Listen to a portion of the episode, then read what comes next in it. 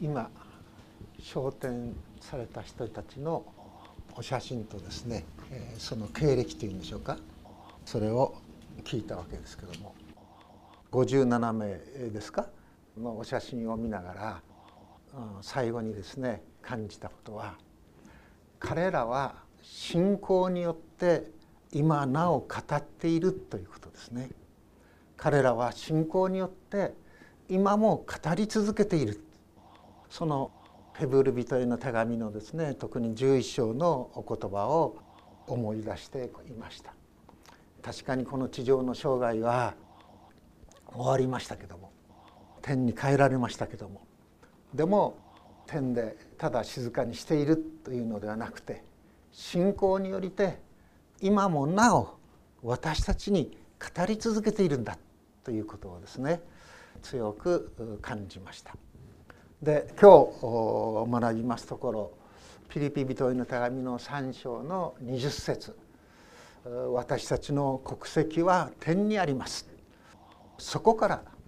主イエス・キリストが救い主として来られるのを私たちは待ち望んでいます。聖書の中でですね本当にこう光り輝く言葉といいましょうか。イエス・キリストの福音嬉しいまた喜ばしい訪れといいますけどもその福音その喜ばしい訪れのですね概要がねもうそこのピリピの3章の20節にはっきりと教えられているということを感じましてなんと美しいしかしなんと確かな聖書の言葉だろうかということをですね私は今感じております。で私たち人生生きる、まあ、今歩んでいるわけですけどもやはりどこから来て人がねどこから来てどのように歩んでそしてどこに行くべきなのかそれは実に私たちの人生を決める定めるですね大切な事柄であろうかと思うんですね。えー、私が関わりを持った方がですね流山教会におりますけどもその兄弟もですね最後はね、えー、本当にこういろいろな病を得ましたでも洗礼を受けられるわけなんですけどもその受けられる動機になったのが奥さんからね言われた一言葉だったんですね。あなたそろそろはっきりとね自分の行くべきところを示してくださいって言ったんですね。自分がどこに行くかをねはっきりしてくださいって言ったんですね。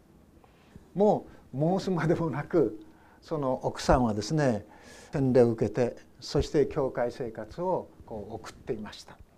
そしてその奥さんに大きな影響を与えたのがですね実はこの仙台にあるミッションスクール小慶学院っていうのがありますねその小慶学院を創立した宣教師にねそのおばさんという人が生涯渡って仕えた人だったんです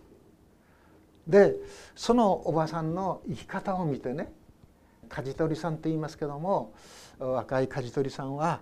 私もそういう人になりたいと言って教会に言い始めたわけなんですね。そして洗礼を受けました写真を見ながらですね私はそのようなことをも思い起こさせていただきました。このピリピ書の3章の17節から21節そこを読んでいきます時にですねこの私たちの国籍は天にあります、ね、パウロというイエス・キリストのお弟子さんがはっきりと書くわけなんですけどもその私たちの国籍は天にあります。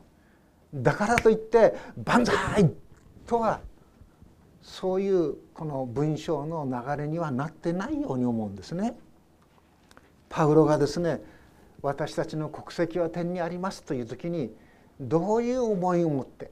どういう語りかけでどういうですね音質で声の色で言ったかというならば涙ながらになんです涙ながらに涙を持ってということですね。涙ながらにパウロはですねもう2,000年近く前の人ですけども私たちの国籍は天にあります。そこから主イエス・キリストが救い主としておいでになるのを私たちは待ち望んでいるんです。とこう言ったんですね。すなわち涙を持ってでなければパウロ自身ね語ることのできないような内容であった。しかし涙をもって涙ながらに語るその言葉には涙に流されない栄光のと言いましょうか素晴らしいと言いましょうかイエス・キリストの救いの確かさと言いましょうかそのきらめきと言いましょうかそれがですね言葉の一つ一つにですね輝いているように私は受け止めています。私たちの国籍は天にあります。なぜパウロは涙ながらに語ったんでしょうか？それは18節に出ていますね。多くの人々がキリストの十字架の敵として歩んでいるからですっていうんです。多くの人々がキリストの十字架の敵として歩んでいるからですって。これどういうことなんでしょう？キリストの十字架の敵として歩む。このピリピ人への手紙を書いたその当時の情景を考えてきますときにイエス・キリストは私たちの罪の身代わりとして私たちが受けるべきその裁きをですね最後の最後までイエス・キリストはその身に負ってくださった。キリストの十字架の死は私たちが支払うべきその罪の代価のその裁きをキリストイエスが全部受けてくださったんだ。それによって私たちは救われるんだ。暗闇から光に地獄から天国に混乱からですねハーモニーへと私たちは救われるんだ。それがパウロの語り伝えた十字架のメッセージであります。しかしそのメッセージに対して強固に反抗する強固に反対する強固にその十字架のメッセージをですねこの亡き者にしようとする思想が思想の中心はユダヤ教なんですけどもユダヤ主義者なんですけども人はね良い行いをしなければ救われないということです。人は神様が定めたさまざまな立法をですね守り行うことによって初めて救われるんだ神の子になれるんだ天国に行けるんだそれが突き詰めればねそのユダヤ教の真髄を突き詰めていくならばそれだけなんです。そしてそれはどこに現れたかというならば割礼というところに現れたんですね。割礼を受ける。生まれて8日の地にですね割礼を受ける。その割礼を受けるということが神の異なるその印である。そのようにですねユダヤ人たちはずっと受け止めてきました。そしてさまざまな定めをですね定めてきました。礼拝はちゃんと守らなくちゃいけない。ね。その当時はですね土曜安息日ですけどももう土曜日はですねもう全部閉めてそして守っていかなくちゃならない。あるいはですね祈りはですねこれこれをしなくちゃいけない。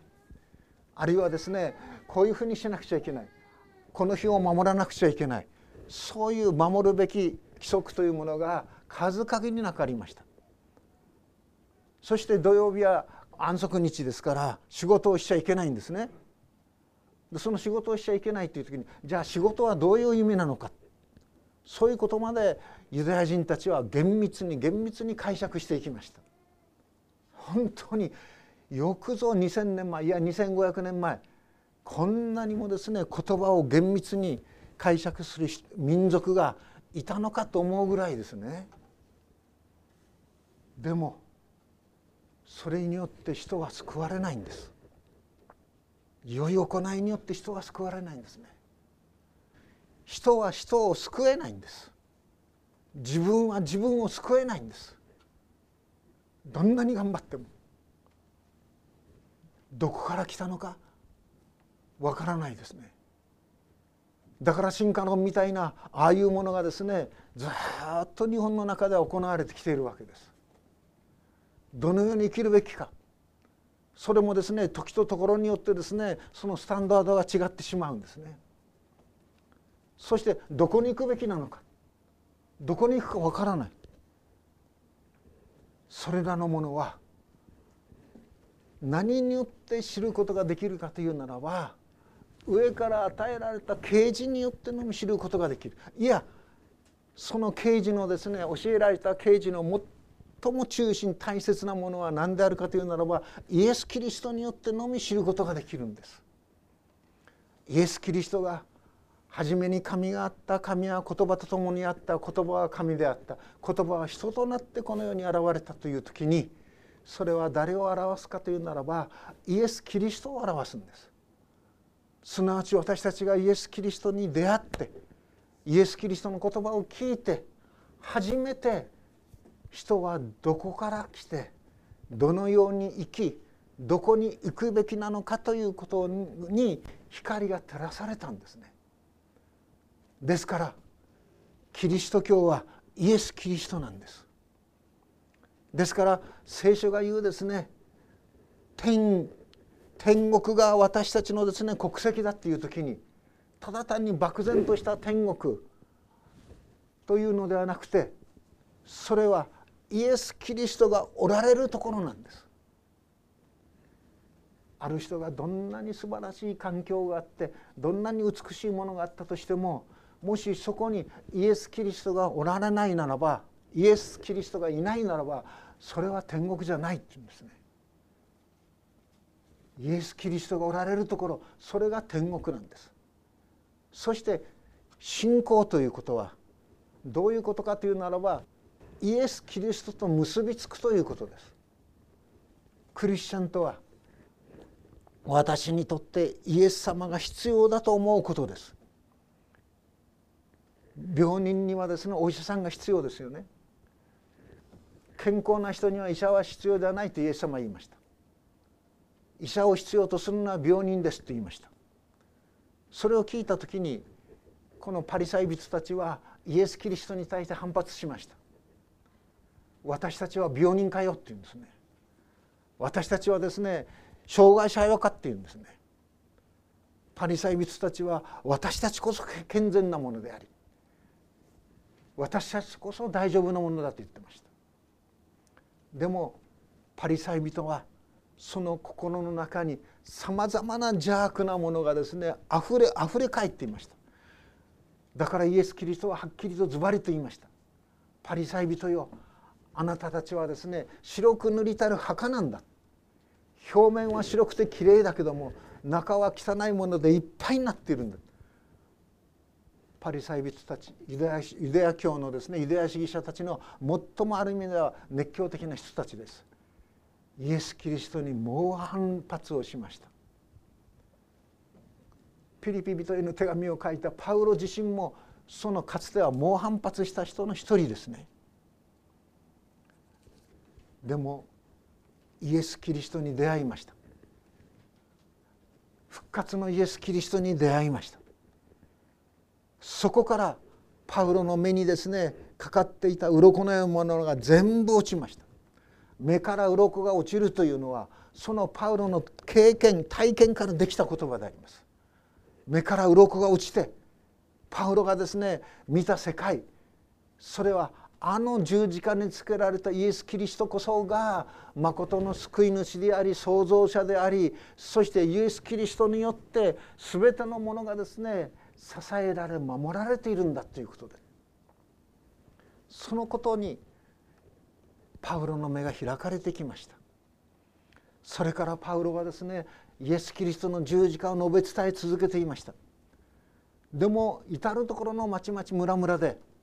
そういうユダヤ教の思想を受けた人たちがですね押し寄せてはですねパウロの働きをですね妨害し妨害し続けていきました。そしてパウロはですねローマの牢獄の中にとらわれの身になっているんですね。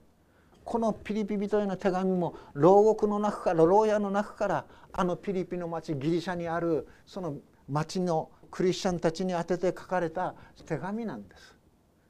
その手紙の中でしばしば私は言っていたし今も私は涙を持って言うんだけどもなんと多くの人がキリストの十字架の敵として歩んでいることなのか。なんと彼らはですねこの地上のことだけを考えているのか。彼らの神。それは彼らの腹だって言うんですね。彼らの最高のですね最も関心事は何かというならば何を食べ何を食いどこに住むか。この地上のことだけだっていうんです。けれども私たちの国籍は天にありますとパウロは言うんですね。至る所で迫害されあるいはですね本当に村八分的なそういうですね扱いを受けながらでも信仰を守り通している人々に対してパウロはそのように語りかけるんです。先ほどの説明の中にありましたけどもこの中に出てきたある一人の奥さんはですね姉妹はですね戦争中ね警官からあるいは特攻からですね本当に迫害を受けて家の中をですね本当に荒らされてキリスト教の書物やですね聖書をですね持ち去られていってしまった。でも彼女は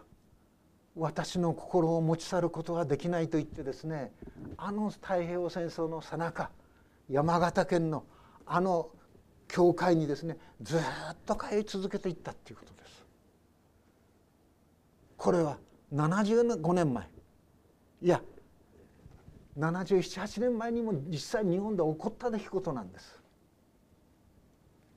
キリストの十字架の敵として歩んでいる者がたくさんいます。でもこの地上が全てではないんです。私たちの国籍は天にあるんですそこから主イエス・キリストが来られるのを私たちは待ち望んでいるのですということですね。でいくつか2つばかりご説明させていただいて終わりにしたいと思うんですけども私たちの国籍が天にあるというただ「ある」とだけ日本語で訳しました。もともとのこの言語のですね意味はですねどういう意味を持っているかというとそこにずっと備わっているんです。そこに存在しているんです。いやそこにですね所有しているんですという意味なんです。私たちの国籍は天にあるという時にたまたまたまたまですよ。そこにポコッと置いてあるっていうんじゃないっていうんですね。あることができたらばその国籍パッとあのなくなってしまうというものでもないっていうんです。一時的にあるのではなくてすでにあるんだっていうんです。あり続けているんだそしてあり続けているということはそこでとどまっているというのではなくてそこにありながら私たちに語りかけているということです。所有物だということです。すなわち私たちの国籍は天にあるという時にその天のですね主であるイエス・キリストは私たち一人一人を宝物として財産としてしっかりと支えていてくださるんだということです。あなた方の宝のあるところにあなた方の心もあると言いますよね。クリスチャンはイエスをキリストと信じているその生徒たちはイエス・キリストの宝物なんですそしてその宝物をどうして主がですね粗末に扱うことがありましょうか？その宝物をですね主は大切に大切にしていてくださるんです。ちょっとだけあの30秒だけ話をさせてください。土地の木ってありますよね。私は栃木県栃木市の生まれです。でそこにある高校で学ばせていただきました。栃木高校っていうんですがそこの校章はですね土地の葉なんです。土地の葉っていうのは結構大きいですよね。土地の木にはですね土地の実がなります。で実がパタパタパタパタ落ちます。で大変硬いんですよね。硬いんですけども落ちた土地の実をどういうふうにして子どもたちはですね競い合うかというと磨くんだそうです。一生懸命磨くんだそう。そうすると本当にきれいなこの茶色のですね光り輝くそういう実になるんだそうですね。そのようにですね宝物私たちはキリストのですね実ですよ。キリストは私たちを磨いていてくださるんです。きれいにきれいに磨いていてくださるんです。キリストに磨かれるというのは本当に素晴らしいことですね。キリストに磨かれていく時に私たちはですねあらゆる束縛から自由になります。あなた方は真理を知るであろう真理はしかしてあなた方に自由を得させるであろう本当に自由になるんですよ。牧師もねある意味ではですね不自由なんです。牧師にとってですね一番の不自由さね不自由な生き方をさせてしまうのは何かというと日曜日に休んでどっかにですねこう自分の楽しみにどっかにこう行くっていうことに対してああ罪を犯した。あこれじゃ天国に行けない。日曜日の安息日のその決まりにとらわれがちなんです。そういう不自由さがあります。でも聖書はですね旧約聖書の時代から祭司たちはね土曜安息にとらわれなくていいんだ。自分の一番いい都合の時に休みを取るんですよって言っているんです。大切なことは6日働いて1日は休みなさいということなんです。休みなく働き続ければ何でもいいですよそういうことじゃないんです。牧師でも何でもですよ。休みを取らないで働き続ければですね体と心に不調がきたすのは当然なんです。そのように人間は作られてるんですから。自由。キリストイエスをね知る時に本当に自由になるんです。とらわれないんです。いろいろな人々のですね評価とか評判もですねもう本当にとらわれないんです。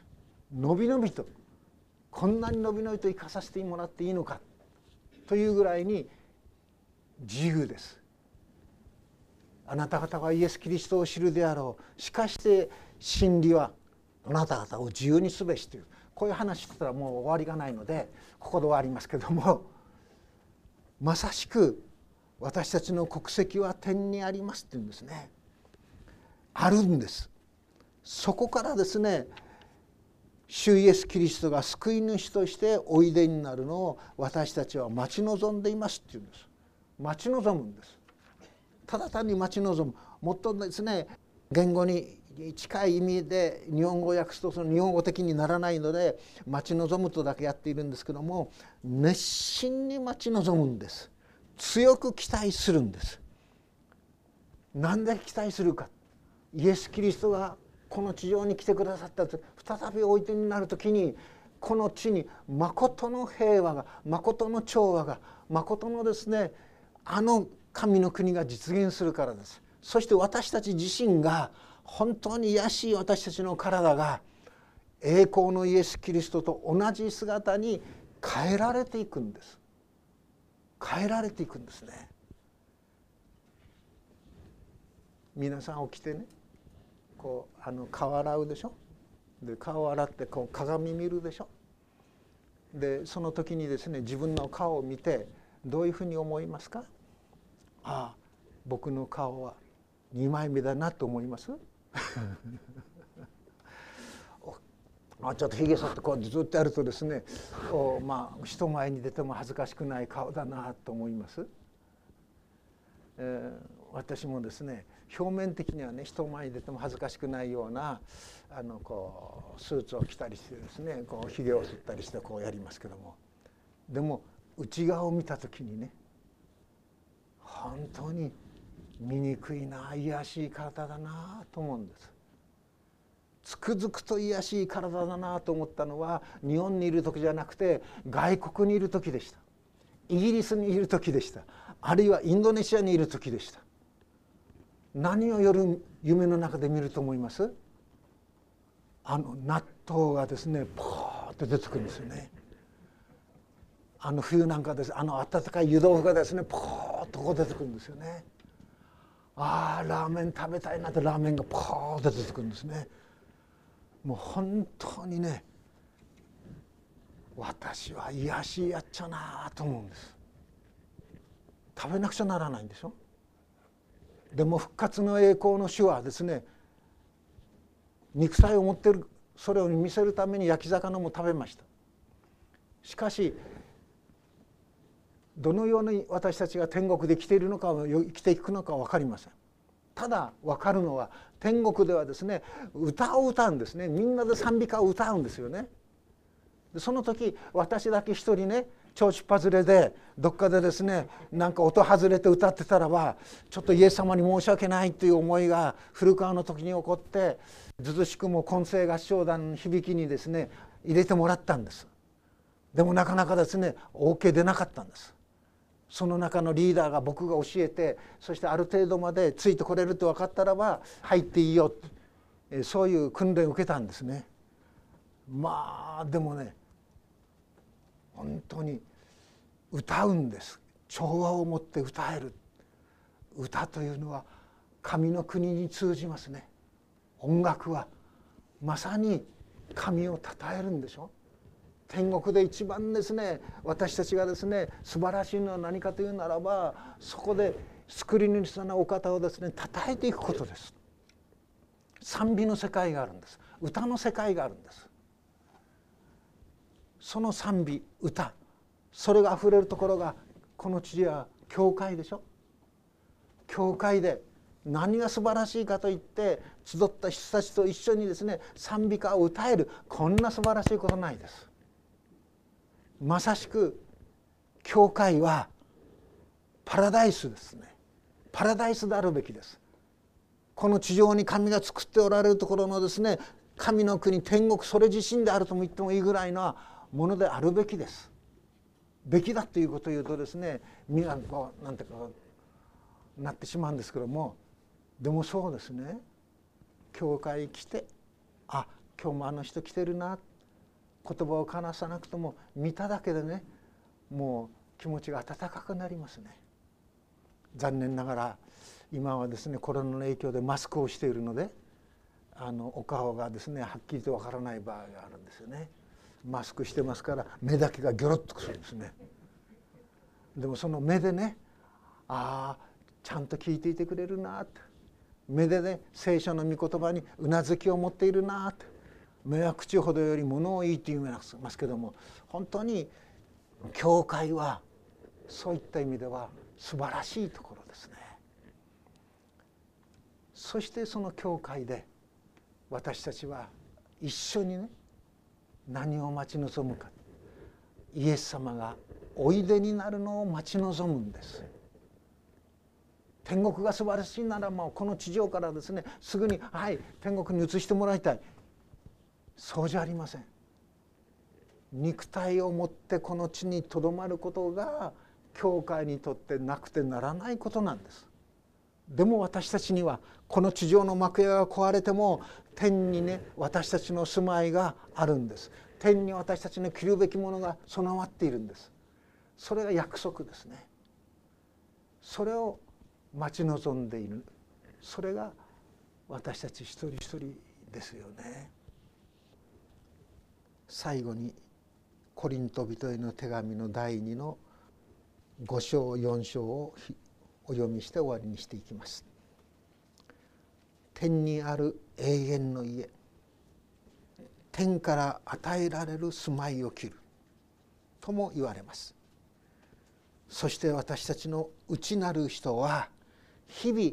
新たにされて重い永遠の栄光を受けるのです。祈ります天の父なる神様57名の天に帰られた人々を思い起こすこの時をお与えくださってありがとうございます。私たちなお地上に残されているものとして本当に果たすべき任を果たさせていただきそしてイエス・キリストにあって共に天で相まみえることができるように私たちの弱きまた本当に小さな信仰を憐れんでくださってイエス様あなたを見上げていく群れとさせてくださるようにあなたが愛してくださったように私たち一人一人が愛し合うそのような群れとなさせていただくことができるようにイエス・キリストの皆によって祈ります。アーメン